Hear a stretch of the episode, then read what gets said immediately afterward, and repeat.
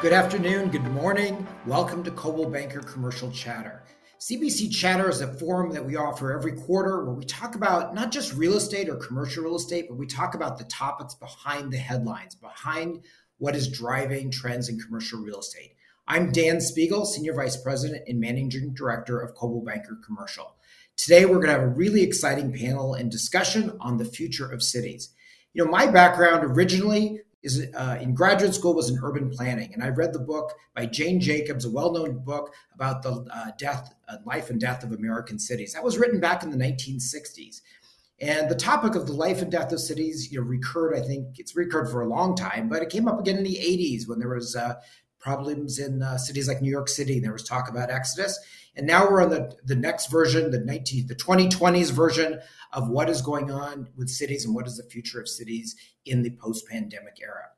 I'm super excited today to welcome two great guests and thinkers about the urban environment. And I'd like to welcome to the panel now. That is Greg Lindsay. Greg Lindsay is a senior fellow with the MIT Future Urban Collective Lab.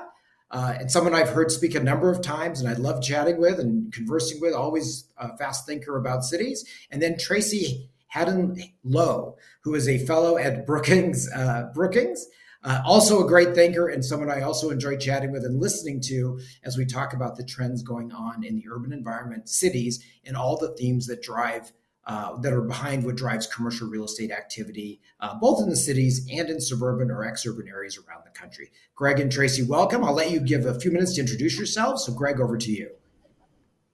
Well, thank you, Dan. It's a pleasure being here with all of you today. It's great to be here with you, and it's great to be here with Tracey, whose work I'm a huge fan of and have cribbed from copiously. So I can't wait to hear her thoughts on all this.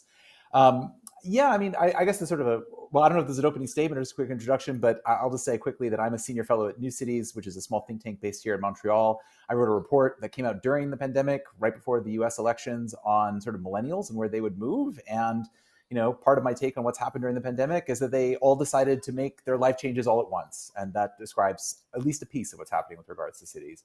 There's a lot more to it there with obviously return to office and, of course, international immigration to US cities and whatnot. But we can get into that from there. Over to you, Tracey.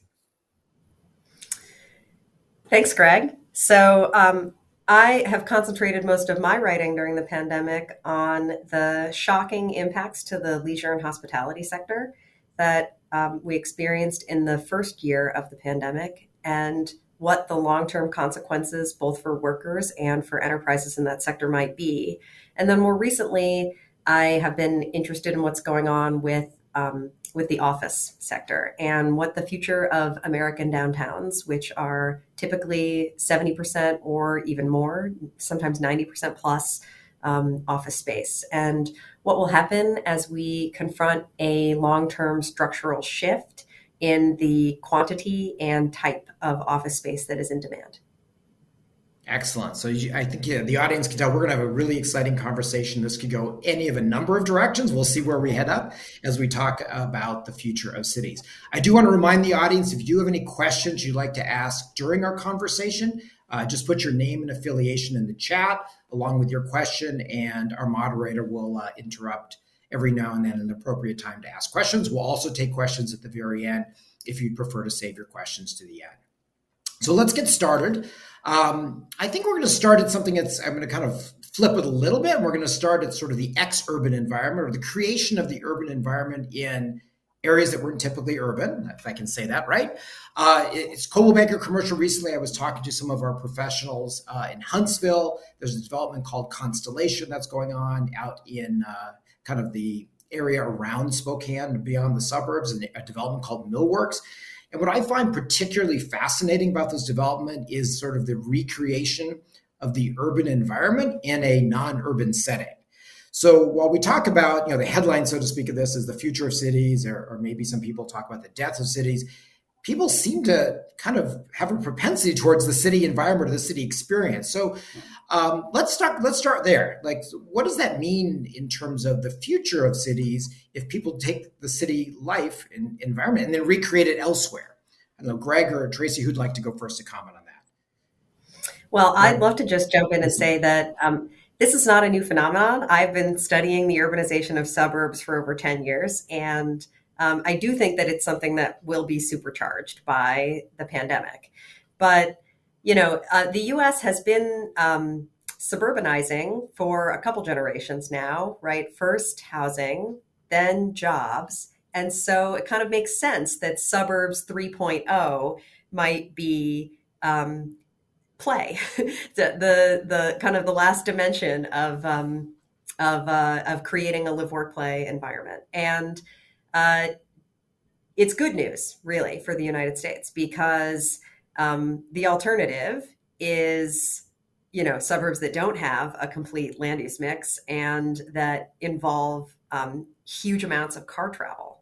So urbanizing suburbs is really good news for climate change, and it's really good news for equity and inclusion, because most Americans live in the suburbs now. And so this is how they can get access to urban experiences, urban opportunity, urban prosperity.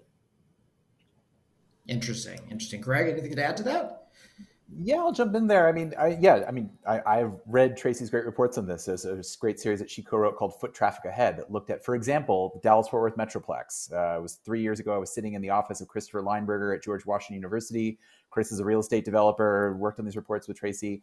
And for example, we were looking at the Metroplex there, and he was telling me excitedly about Craig Hall, who's the billionaire developer of the Dallas Arts District, who's now turning his old suburban office park, Hall Park, out in Frisco, Texas, one of the fastest growing suburbs, metro fringes of the Metroplex there, and turning it into a millennial playground of, you know, mixed use development, housing, hotels, et cetera. And, you know, we're seeing that development play out across the United States.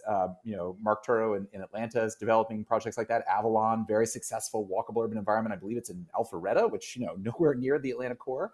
And I think my favorite example of just sort of like how much we overbuilt American suburbia is that you have Somerset Development in New Jersey, which is just building a chain of dead AT&T office parks and turning them into mixed-use developments called Bellworks, starting with the old Bell Labs in Homedale, New Jersey, and now a project on Hoffman Estates, Illinois, in the outskirts of O'Hare. So yeah, there's all sorts of, you know, incredible opportunities here to take, you know, this overbuilt 80s and 90s suburbia and build the kind of walkable amenities that people want, even if they have to drive there from the ex-urban fringe to slightly closer in versus going all the way downtown. Yeah, I think that's interesting. So it's to say, like, people, they aren't running from cities. In other words, they like the amenities, perhaps like proximity to daycare, to work, saving a commute.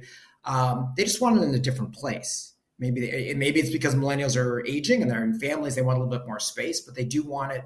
They do like that urban environment. So I don't think that's a negative for cities. They still like city amenities. They're just embracing it a little bit different. It also reminds me of utopian communities like Hershey, Pennsylvania, and Pullman and things like that have never gone by. I don't know if these are utopian communities or sort of opportunistic real estate developments. I guess maybe we'll see. Well, What they are is new communities, right? They represent a response to the cost of living in the urban core and to constraints on growth in the urban core. And, you know, so I think there's a full arc throughout history of seeing, you know, people say like, okay, you know, no city is full, but I need somewhere where I can start cheaper and fresher. And new towns like Greenbelt and Columbia and Hershey are our response to that. Yeah, but to build on Tracy's point, so, like, you know, I was going to say no city is full, but cities are constrained. So like a phenomenon that I saw in Denver, for example, a Front Range, where, you know, you see in Pew studies, more Americans want to live in Denver. It's the American dream, right, of urban and wilderness. But there you see millennials who cannot purchase in the urban core because they simply haven't built enough, or they haven't built enough homes to own that's focused on rentals because of regulation quirks, have to go to the ex-urban fringes because that's where the housing starts are, because that's where they can get permits. Like, there's this real centrifugal force at play where a lot of younger people and younger families want to stay in closer urban cores, but they have to go ultimately where there's affordability, and that's happening at the fringe. There's a lot of work to be done, and we can get into the toolkit there. Zoning, parking minimums, lots of stuff that can be deregulated that would allow more housing construction closer in. But until then, people are going to go to these kinds of new communities because that's what can get built. Yeah, that's right. So Greg, it's a great segue into something I was just thinking about. There's a lot of ways we can go from this discussion, but before I go into what's sort of driving the relocations, let's talk a little bit about zoning and land use. I think I was just listening this morning to, you know, be it in urban markets or suburban, they're talking about the ADUs, the additional units that can be built to densify and provide more housing.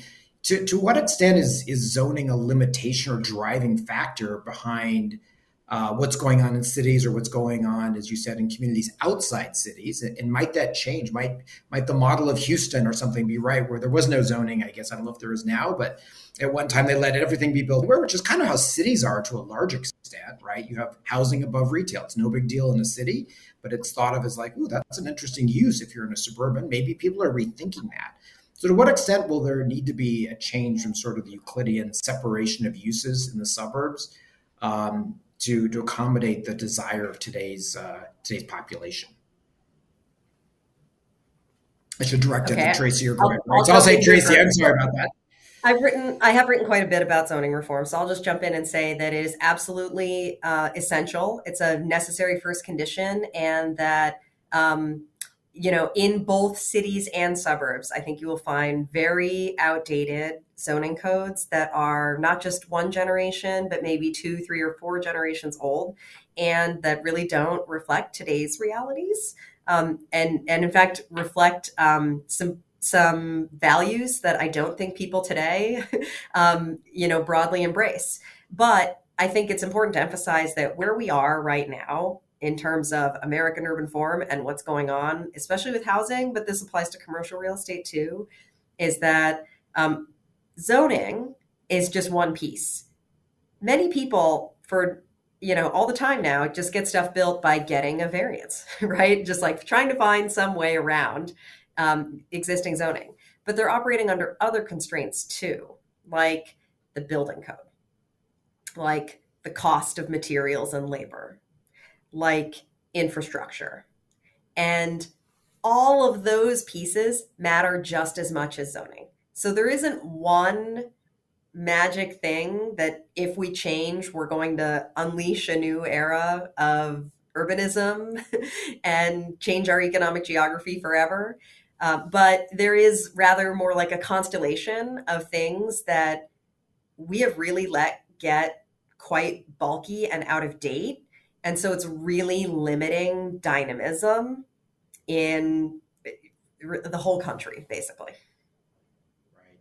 Greg, are there any communities that have really sort of challenged the status quo, as Tracey sort of described them, that you think might be foreshadowing the way cities or new developments, or is it still just something needs to be explored?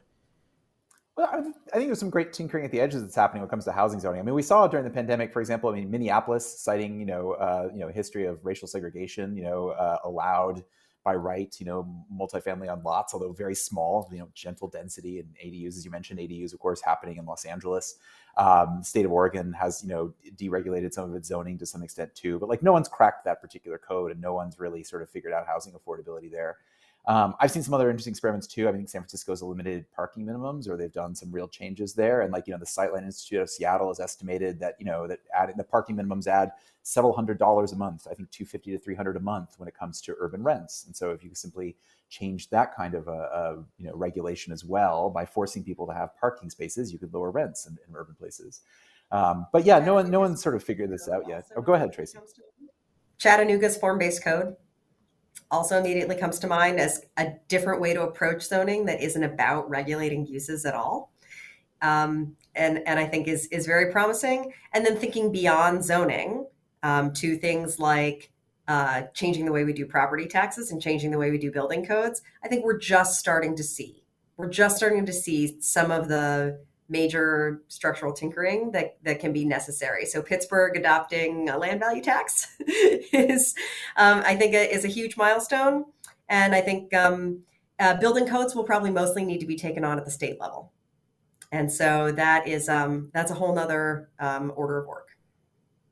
Yeah, what I enjoy about this is it's interesting. It's not just the large cities setting a model for smaller communities. To your point, it's Pittsburgh and Chattanooga that perhaps are pushing the envelope, if you will, that maybe Miami or Dallas will mimic in the future. It's super, I think that's somewhat different maybe in the past, where it's thought the cities kind of led and the suburbs or the smaller communities mimic. So I find that your comments interesting in that area. Let's delve a little bit behind sort of the driving force behind the reason why people have migrated. I mean, obviously there's the millennial, there's age, people just aging into needing more space for their families and things like that. But there's also, you know, I don't think a day goes by where there's not a headline about the future of the office and office work or office values or anything like that. I like to say, you know, this is going to sound like a cop out. I like to say, I just don't think we know yet because, you know, let's not forget that after the tragic events of 9/11, everyone said, no one will ever work in a high rise, you know, the top floors of a high rise again. And yet, buildings, you know, the Sears Tower or the Willis Tower here in Chicago is now like a short building, right? People are willing to do that. So it takes time to figure it out. But what is it about? Is there a declining demand for office space? Do we know, you know, how long it takes before some equilibrium between work from home, work from office, hybrid? How long will it take before it takes effect, or we know what the long-term effect is, which has an impact, obviously, on commercial real estate? Tracey, do you want to start again? You know, Dan, that's a really good question. And so I think what we saw in the top 10 office markets in the U.S. prior to the pandemic was that there's been a systematic, consistent, long-term decline in the number of square feet of office space consumed per worker that really predated even the Great Recession and that then endured after the Great Recession. So that's what was going on in the big office markets. What's been interesting about the pandemic is to see how it's taken that trend and spread it to every size market in the US. I do think that it's a sticky trend, given how long it's been going on, well over a decade. And that part of that is related to the changing nature of work itself and to hybrid, the possibilities of hybrid work. So, you know, that is, I don't think that's something that's going to change. And you know, that means that it's not so much like, oh my God, now we have too much office space, because the sectors of the economy that use offices, those are the sectors in the economy that are growing very rapidly. So there's also new demand for office, you know, which will take up slack product. The problem is that a lot of the office space that we have is obsolete and that it's not intended for the kinds of layouts that support consuming fewer square feet per worker, and it's not supportive of the kind of knowledge economy work that is becoming more common that I'm describing. Right. So Greg, let's continue on that stream there. To what extent is there are different industries in different metro areas driving some of the dynamics around either the use of office space or the migration of people out of cities? Is it a factor? Is it just large city versus small community, or is it a factor of what kind of work is done in the large cities? I mean, what's done in, I'll take it like a San Francisco, is probably very different than done in Houston, right? And maybe that's driving some dynamic change. To an extent, for sure. I mean, you can definitely see it based on industry and where they're sort of located. I mean, you know, I mean, part of the San Francisco story is the cultural norms of Silicon Valley and the tech sector and sort of eating their own dog food. You know, you get big announcements like Airbnb, for example, going fully remote, with Brian Chesky himself living like a nomad now. I mean, some of that is performative. And the flip side is you see like big law, for example, you know, Castle Systems, the security company, which publishes its very, very closely watched metric of this, you know, they're noting that their average is 43% occupancy compared to pre-pandemic. For big law, it's 75. So we obviously see law firms are more in the office. Houston is an interesting one there. I was just there a few weeks ago and was talking to the CEO of Central Houston Inc. And, you know, obviously the energy firms there, they're sort of a mix in Houston, along with the other cities in Texas. Cultural norms have higher office occupancy, but even there, they're rethinking, like, what do we do with this, you know, what do we do with street life here? How do we basically open up the streets? How do we get more foot traffic back? They're struggling with some of these issues as well.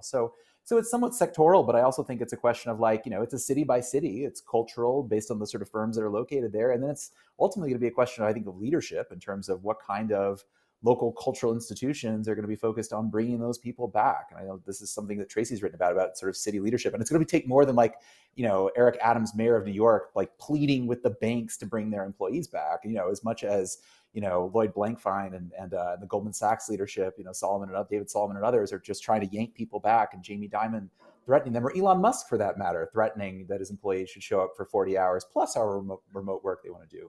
So it's sort of all over the map. I'm with you on this one, that we just simply can't tell, because in addition to Tracey's point, and then I'll stop, is that in addition to that, you know, years-long trend of shrinking square footage per employee, we also know that it's not like these office buildings were ever full before the pandemic. You know, I think some occupancy studies show that like in any given moment, they were 40% occupied. People were remote working or running errands or doing something else. Like that's how I got interested in the subject. We had filled our cities, the center of our cities, with buildings that were never, ever full. So I was always interested in about how do we increase activation there? How can we do more mixed use in these buildings? And now that is the overwhelming question for places like Midtown Manhattan. Yeah, I think those are some good points. Let me ask you this. To what extent has the current work from hybrid work environment, whatever we want to call it, driven people back to cities? Is it possible that if I can work from anywhere and I'd rather work, and I don't have to deal with commuting, perhaps I'd rather work from Brooklyn or, an urban environment. Is that a notable trend or not? Or am I just dreaming that up and most people are going the other direction? I'll go first, Simon. I think that's at least anecdotally true. I mean, I saw Richard Florida, recently, and, he was arguing that, live, work, play is now live, work, play, connect. That, that people don't want to go to the office in New York, but they certainly want to go to bars the moment they open or go to restaurants at 5 p.m. and basically hang out there at outdoor cafes where they are doing work, et cetera, this kind of thing. It's anecdotally there, but, to what extent that we can actually prove that out in the data, I'm not sure. But yeah, again, I'll defer to Tracey on this one because this notion I think is interesting. I bring up Richard because I never fully believed in creative class theory, the idea that if you built amenities for talented young people, they would come. But it might be true now, or I guess we'll finally see if it is true that, if you put out those lifestyle amenities, people will come to your city or to your district. I don't know. Tracey, what do you think? Well, I wouldn't try to compete with Tulum because it has a beach. So shout out to Detroit for putting a beach in the middle of their downtown. I think that the real reason that cities aren't going anywhere and that people aren't going to leave cities is because we need them as engines of productivity and exchange. I don't think that it's just about lifestyle. I think that there's a substantial evidence base that shows that when workers are in proximity, that they are more productive and more innovative. And that translates directly into value for their employers. And so beyond that productivity angle, there's also the exchange angle. It's all fun and games to be working remotely from Tulum if you have a job that can do that, but like, what if you have a spouse? Or what if you lose that job? It's really only in cities that, that people are connected to opportunity at scale. So the issue is that the pandemic's been a reality check for a lot of people about how hard life is and how short life is, and what we can count on and what we can't count on. And people are asking for something different from cities than has been asked previously. They want to be cared for and welcomed, not just as workers, but as whole people. And in that sense, Florida's right. In what sense is Florida's right? Can you take that one a little bit further? Like the lifestyle, having amenities, that it matters. Right. And it's not that the city is a playground. It's that the city is a platform for us to care for each other. And so we need to have not just playgrounds for tech workers, in the form of like whatever that bubble thing that Amazon built is or whatever, but we need to have playgrounds for kids because workers are going to grow up and have those, that we need to have safe streets, that our streets can't just be, sewers of traffic that try to slosh cars in and out. If we're going to ask people to be around these things, to breathe the air around them, to try to cross them, then we need to make them something less toxic. Yeah, 2 points to build off that. If I may, Dan. So to Tracy's point there, there's a famous stat that, only 17% of Manhattan households have children. There's a new report that just came out where landlords in Manhattan are turning single people away if they don't earn $160,000 a year because of the mortgage formula. So that's how you end up with a city that doesn't have families and children, first off. And second, the urban beach that Tracy mentioned there in Detroit, that was created by Project for Public Spaces. One of their long mooted proposals is a sort of department or city department of the public realm. And others have put together the idea to a department of care. Justin Garrett Morrow, who's at the Kaiser Foundation, that cities need to pivot, build out new capacities for this. And the final thing I would bring up there is, the annual Menino survey, named after the late mayor of Boston, 835 mayors across the United States. Their number one concern in the last version of that was not remote work and return to office. It was the sheer trauma and PTSD of their constituents after the pandemic and how that's going to play out going forward. In addition to, what we saw with senior care, 80% of the fatalities here in Canada in early COVID were in senior homes. I think it was 40% in the United States. We need to urgently rethink what senior housing and senior communities look like in the United States as the boomers age. And I guess the last point there is the fastest growing community in America last year, a city, if you will, was the Villages, the massive retirement community in Florida. So there's a lot to be done, to Tracy's point there, about integrating care as a function, as a core function of how we live and how we do everything else around it. Yeah, and Greg, I'd just like to follow up on that a little bit to say that why this is happening is because we as a society haven't reckoned with the social consequences of the economic necessity of women joining the workplace. The glue that held the world together for all of human history is, and this is not to say I don't want to be in a workplace, but that now that we've made that shift and now that we've unlocked the tremendous productivity and prosperity that comes with doubling the size of the workforce and with getting all this talent to work, which is a great thing, we need to take that value, some of that value that we unlocked, and we need to invest it in all of ourselves, because all we've left right now is a gap that hasn't been filled. And the pandemic made it more clear than ever that gap is a wound and it's hurting.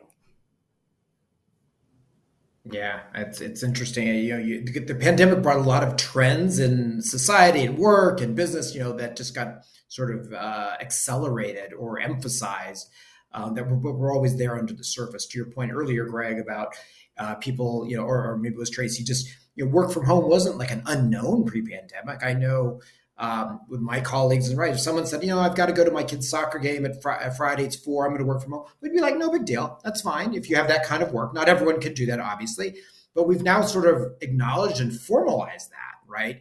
And people have kind of like, oh, I could do this all week, or maybe I should do it Monday and Friday. So that's something that's definitely come, right to the forefront of our minds. That brings a question about what is the future of office space. And I think we touched on that earlier, but maybe we don't know. But are there industries that, we talked about industries, right? You talked about Twitter and companies, headline companies, I'll call it, leaving San Francisco or letting their workers work from anywhere. But are there industries that are being attracted, or they recognize they need that interactive environment of a dense urban core, that are coming to cities? Though, I'm thinking of in particular, and I don't know if it's a trend, but in the Fulton market, I'm in Chicago, right? They're really making a focus on tracking biotech industry, right? And what I've been told, right, is the biotech industry really likes to be in dense, I'll call it relatively urban environments. So are there industries like that? Is it true of biotech? Are there others? Greg, why don't you comment on that first, if you would? Happy to. I'll set aside the life sciences issue because I think Tracy's better suited to speak to that one too, because that is obviously a huge growth industry, combination of both COVID and the fact that it is extremely place intensive. Kendall Square is the center of it in Boston and Cambridge, I should say. But to me, the great opportunity in this is, and I've been studying this for a decade as well, is I think there's an opportunity here to think, when we think of the office, beyond the notion that a single hierarchical entity leases a box that it then puts all of its employees in, regardless of what they do. We've learned that people can work individually, atomized from home, and be more productive than they were in the box and the top and the tower. So what I'd like to see is a recognition that we should start to see different combinations of people working together who are not necessarily linked by a paycheck. There have been experiments, in Grand Rapids, Michigan, we saw 5 firms, different industries, all local, put together their creative teams. I could go on and on about some of this too. I wrote a brief piece for Harvard Business Review about like corporate co-working and sort of like various firms that were using that as a way to literally sort of attract as like neurons, people from other fields. But I think we should start to see like various firms start to put together employees, an innovation team should work alongside another innovation teams. I mean, you can safeguard the IP, but then they're working alongside peers, not necessarily colleagues, and perhaps they can learn faster. That could increase their productivity. And then the second part of that is I think we need to rethink what the office looks like. I mean, if you talk to Google now, I mean, they just opened their new Bayview campus, which looks like, under the undulating roof, it's gorgeous, latest cutting edge design. And they're talking a lot about horizontal offices. And we saw Epic Games, for example, which makes Fortnite. They've taken over a mall in North Carolina, and they're converting that into their offices. So, getting into more horizontal and thinking through about permeability of the office, bringing in outsiders or outside firms. We know, for example, I'll stop here, that that in business, we talk about supply chains and value chains, right? Like every firm has customers and suppliers to it that they work connected to. Well, what if you actually work together in person, or you brought them in house, or there were other, privileged freelancers? There's all sorts of ways you could think about your whole sort of corporate ecosystem and allow your employees to do that, or and allow them to go work alongside others as well. Now, give them the agency to do so. So I'd like to think that once we absorb the lessons here of remote and hybrid work, we're going to get to the sort of new renaissance of like thinking of new combinations of working and with whom. Yeah, I share Greg's optimism. Life science. Yeah. I really share Greg's optimism, and I'll double back to life sciences. But I think that in commercial real estate, there is so much room for innovation and for business models to change. I think that there's a ton of money to be made through innovation in the sector, and through creating the structures and the terms that will make it easier for not just firms within sectors to share in the way that Greg described, like, okay, what if like 5 different biotech teams were together or whatever, but to even allow sharing across sectors. Like imagine if the building that I'm in right now, instead of it just being, one office for one institution, imagine if I spent part of my day working on one floor, part of my day on another floor, taking a class and doing some light upskilling or retooling of myself. And then my children were below receiving care or education. There was also a place for everyone to meet and eat and share a mealtime. I think that we are so close, but co-working is just the beginning of re-envisioning how we might share space. And zoning is not the only thing that needs to change in order for us to share space more effectively. Commercial real estate financing and management models also have to change. So whoever gets innovative in this area first, I think there's a lot of money to be made. And I hope this audience is excited about that.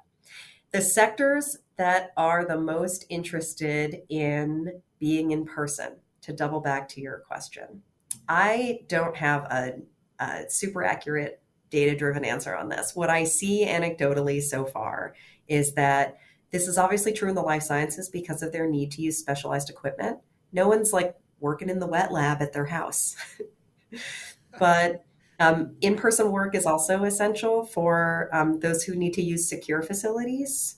And I think in part because of that, we're seeing a preference for in-person work in the finance sector, because some work in the finance sector is based not just on access to information, but on trust and relationships, which is kind of related to this bigger sense of security.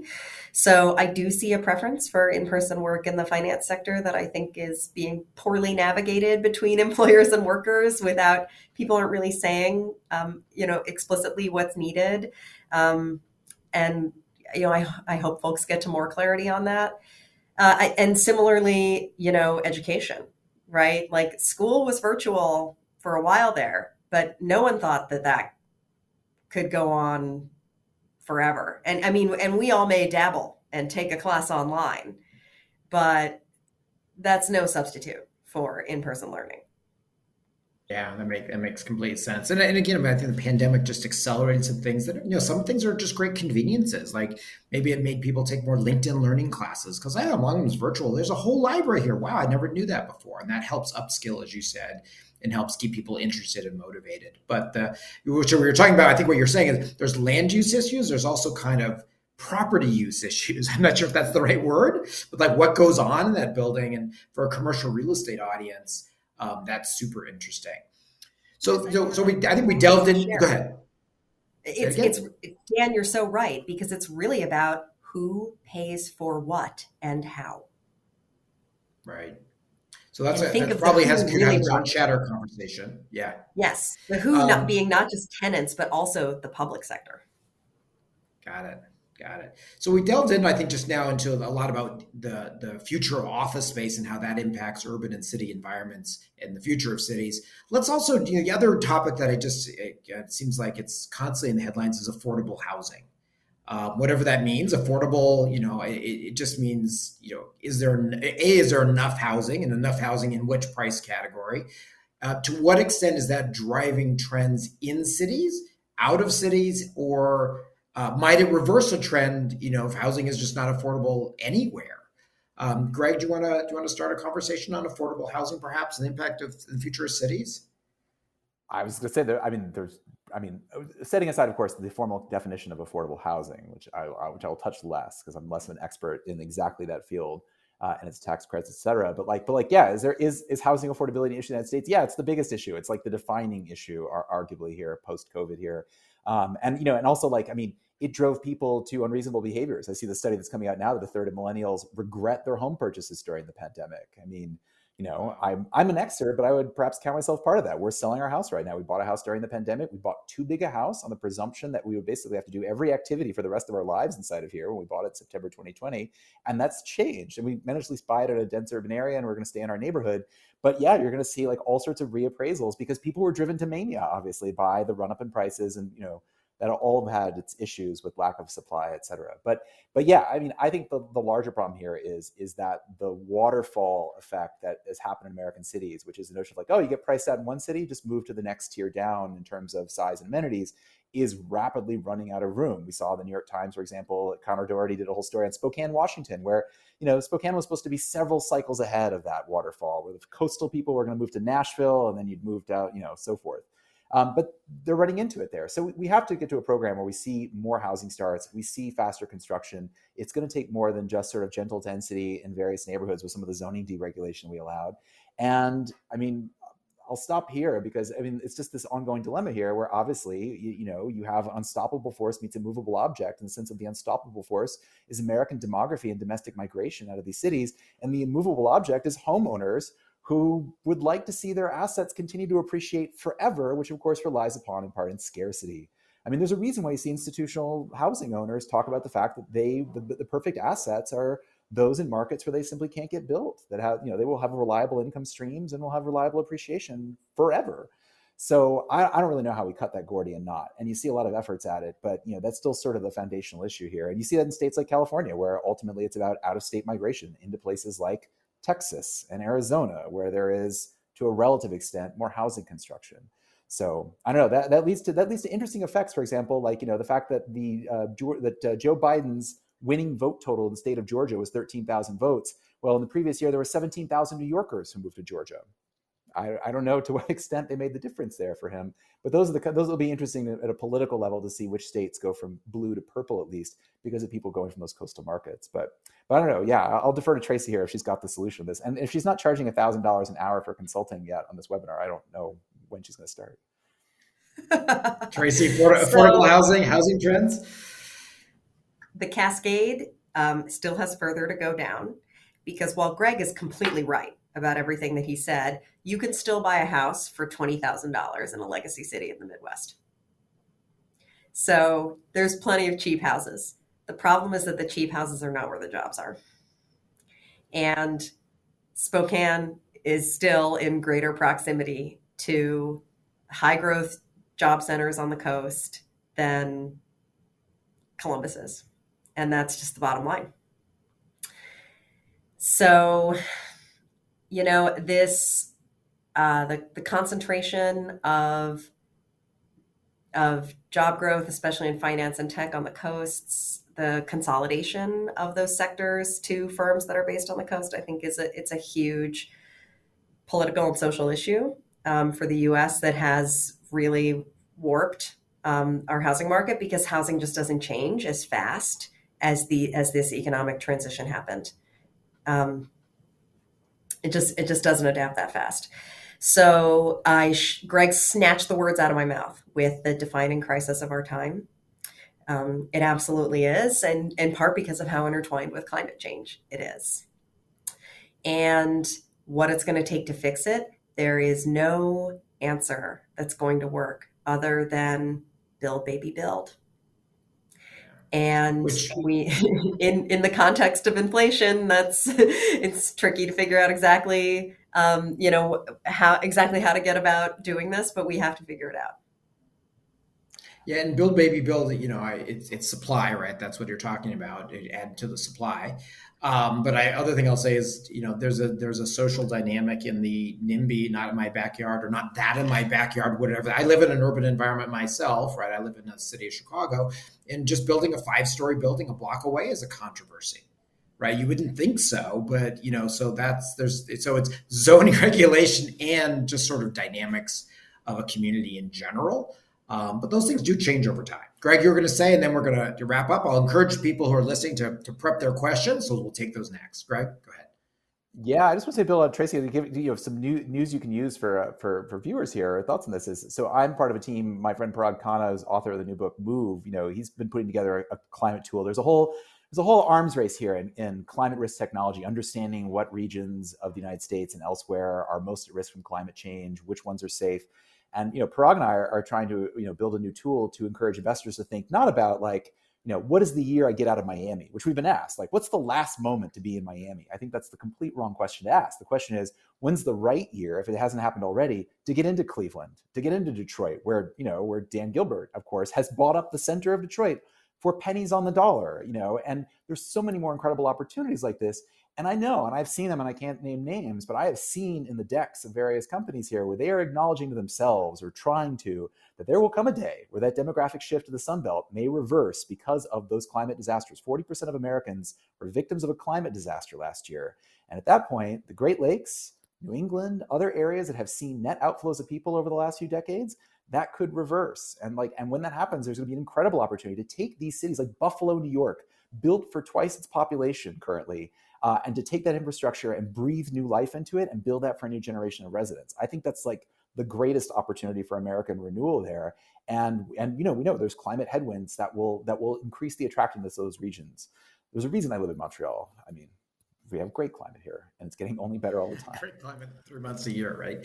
But anyway, I'll take that as a warming comment as well, since I'm a Midwesterner and I look out at the lake of Lake Michigan and see all that water and wonder I wonder if this would be attractive to people in California at some point, right? Who may lack water because of change. But in any case, we covered a lot of topics that are sort of, as I said earlier, behind the commercial real estate story. Housing, the use of office space, generational change, industry change as well. I hope the audience has found it interesting. And now we're going to turn it over to comments or questions. So Rachel, I will turn it on to you to ask questions of our panelists, Greg and Tracey. Yes, thanks, Dan. Our first question here is, Greg mentioned that parking affected rents. Can he please elaborate about that? I didn't understand if he was saying that it increased or decreased rental rates. I would refer you, thank you. I can find for the show notes later when we post this, a link to the Sightline Institute study, but it's basically construction costs that, requiring parking requires developers to build it. I mean, if you're in dense urban areas, you might have to build it underground, you might have to build dedicated structures. And so therefore those costs have to be passed along ultimately to the renters. And so therefore, if you can, simply not build parking, whether it's surface or a structure, then you can have lower construction costs and changes your pro forma. So I'll throw out one example of an interesting project here that's happening in Tempe, Arizona, a cul-de-sac. It's a startup. They're trying to create branded walkable communities across the United States. And their first community there, you know, very close to the Arizona State University campus, is going to have 1,000 residents. I think it's about 650 units, but they have banned all parking on the site. They're going to provide scooter memberships, and there's a light rail stop. They're going to provide ride-hailing passes and give mobility options to residents instead, and then basically take that land back for, you know, more units and more, you know, retail uses and others. So trying to change the whole financial model of it by removing parking from the equation. And so I think there's other great opportunities like that if we can just simply, you know, remove that part of code that you know, if you have X number of residents, you got to build X number of parking spaces. Great. Rachel, other questions? Thank you. Rachel. Yes.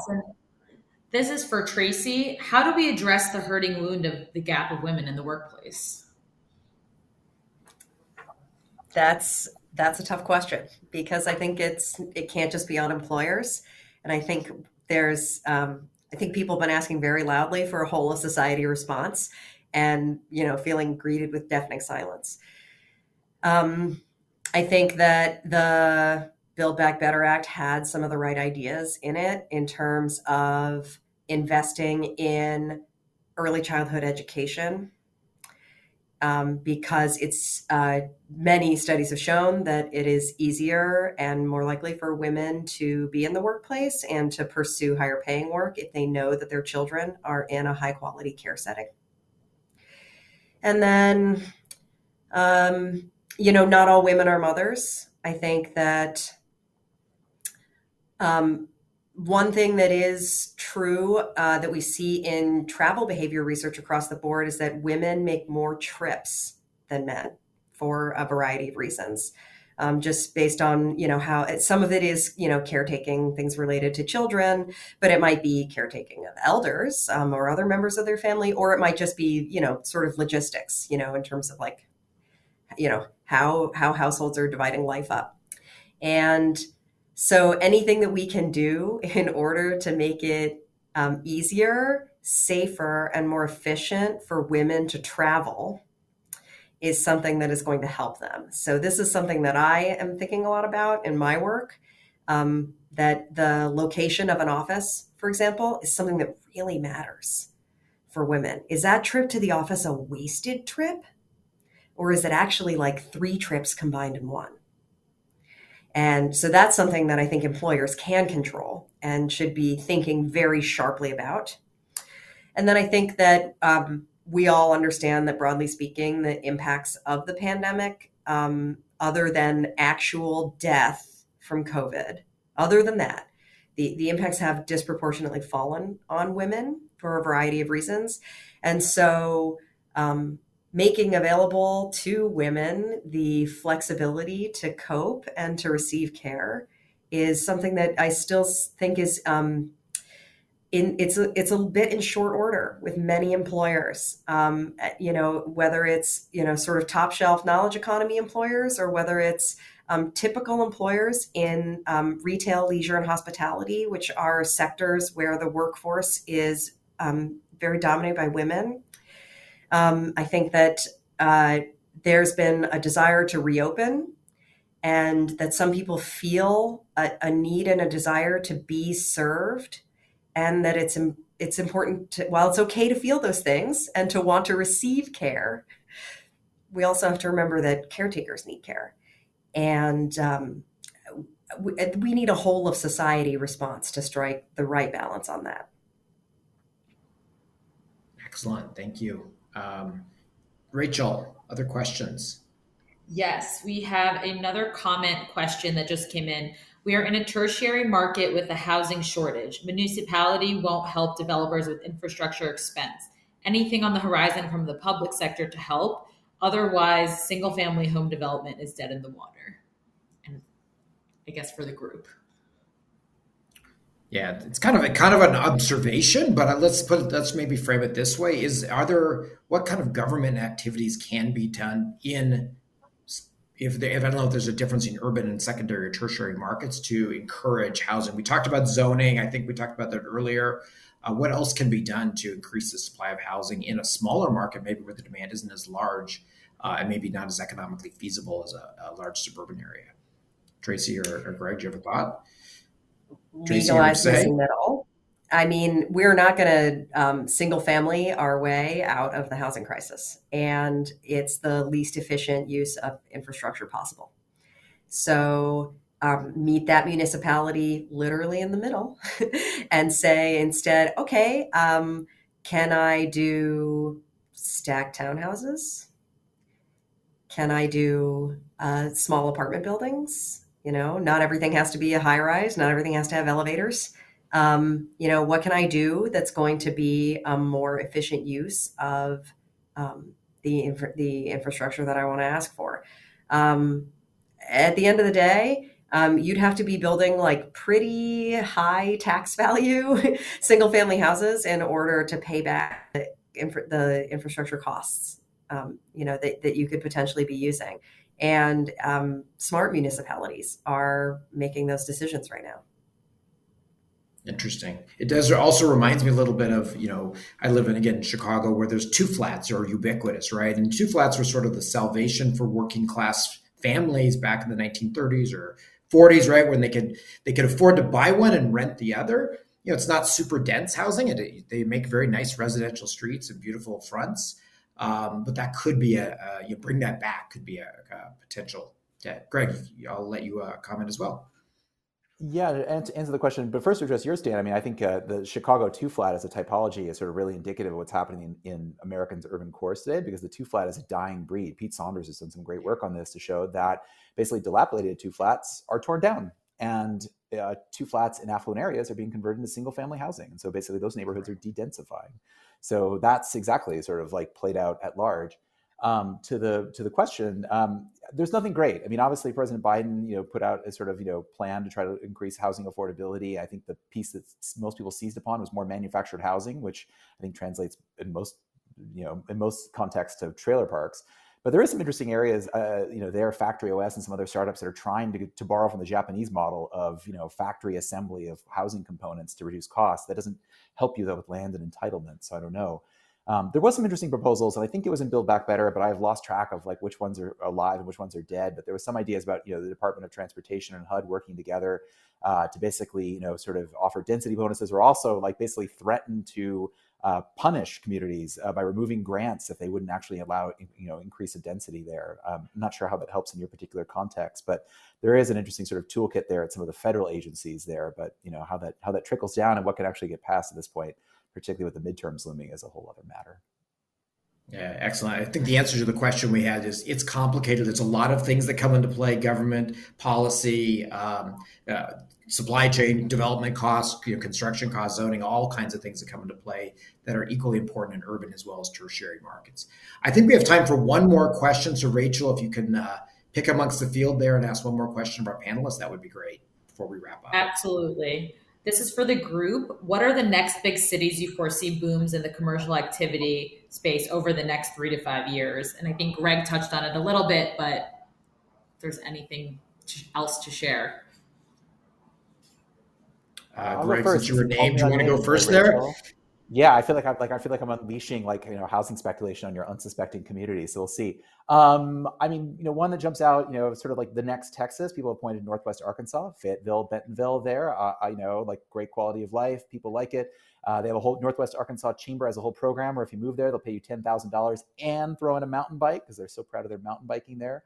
I do think that's interesting. You know, beyond that, I'm sort of curious about what continues to sprawl, or also. You know, we know for a fact, for example, in various surveys, that the American urban typology that people like the most is effectively a college town. You know, they like to have, you know, walkable urbanism, but they don't like the big cities, like, you know, the Ann Arbors or the others. So other places I would look to is, you know, is you know, American college towns, and also places like them, Asheville, and the Villes, basically, other places that have what Joel Garreau, who wrote Edge City 30 years ago, wrote a whole piece 10 years ago arguing this was sort of the American future. Santa Fe was his urban ideal at the time, which has gotten increasingly unaffordable as well. But looking at these sort of smaller metros that actually are rich in amenities, partly because of that public funding due to funding federal universities, I think that's where I would look for most opportunities there, where you're going to find a cosmopolitan mix of people. And you're going to find a great mix of amenities to cater to those people, but you might find more housing affordability, and you're going to find access to nature and all the things that many Americans want. So that's what I would look. I would scout, you know, which college towns most suit your geographical and cultural affinities.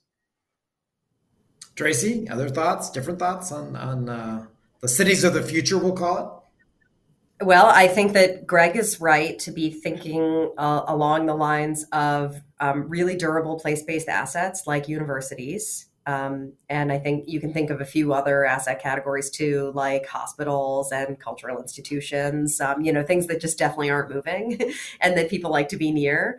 So, Gettysburg, Pennsylvania immediately comes to mind as like a place that has these incredibly durable assets. Let's see, I would look to tertiary cities that are proximate to the coast, but not exactly on it. So Asheville, Gettysburg, and then looking in further west, looking to the west, but, further inland than Spokane. I think this is already happening in Boise, and I personally would definitely buy anything that was for sale in Omaha. Interesting.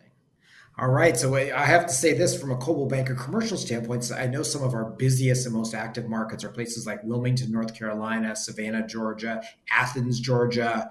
And in college towns, we actually have a disproportionate presence in Mankato, Minnesota, Champaign, Illinois, all of markets that for us at least are doing very well. I don't know if it's for the reasons you stated or not, but it's certainly interesting. It sounds to me like Cobalt Banker knows how to make money.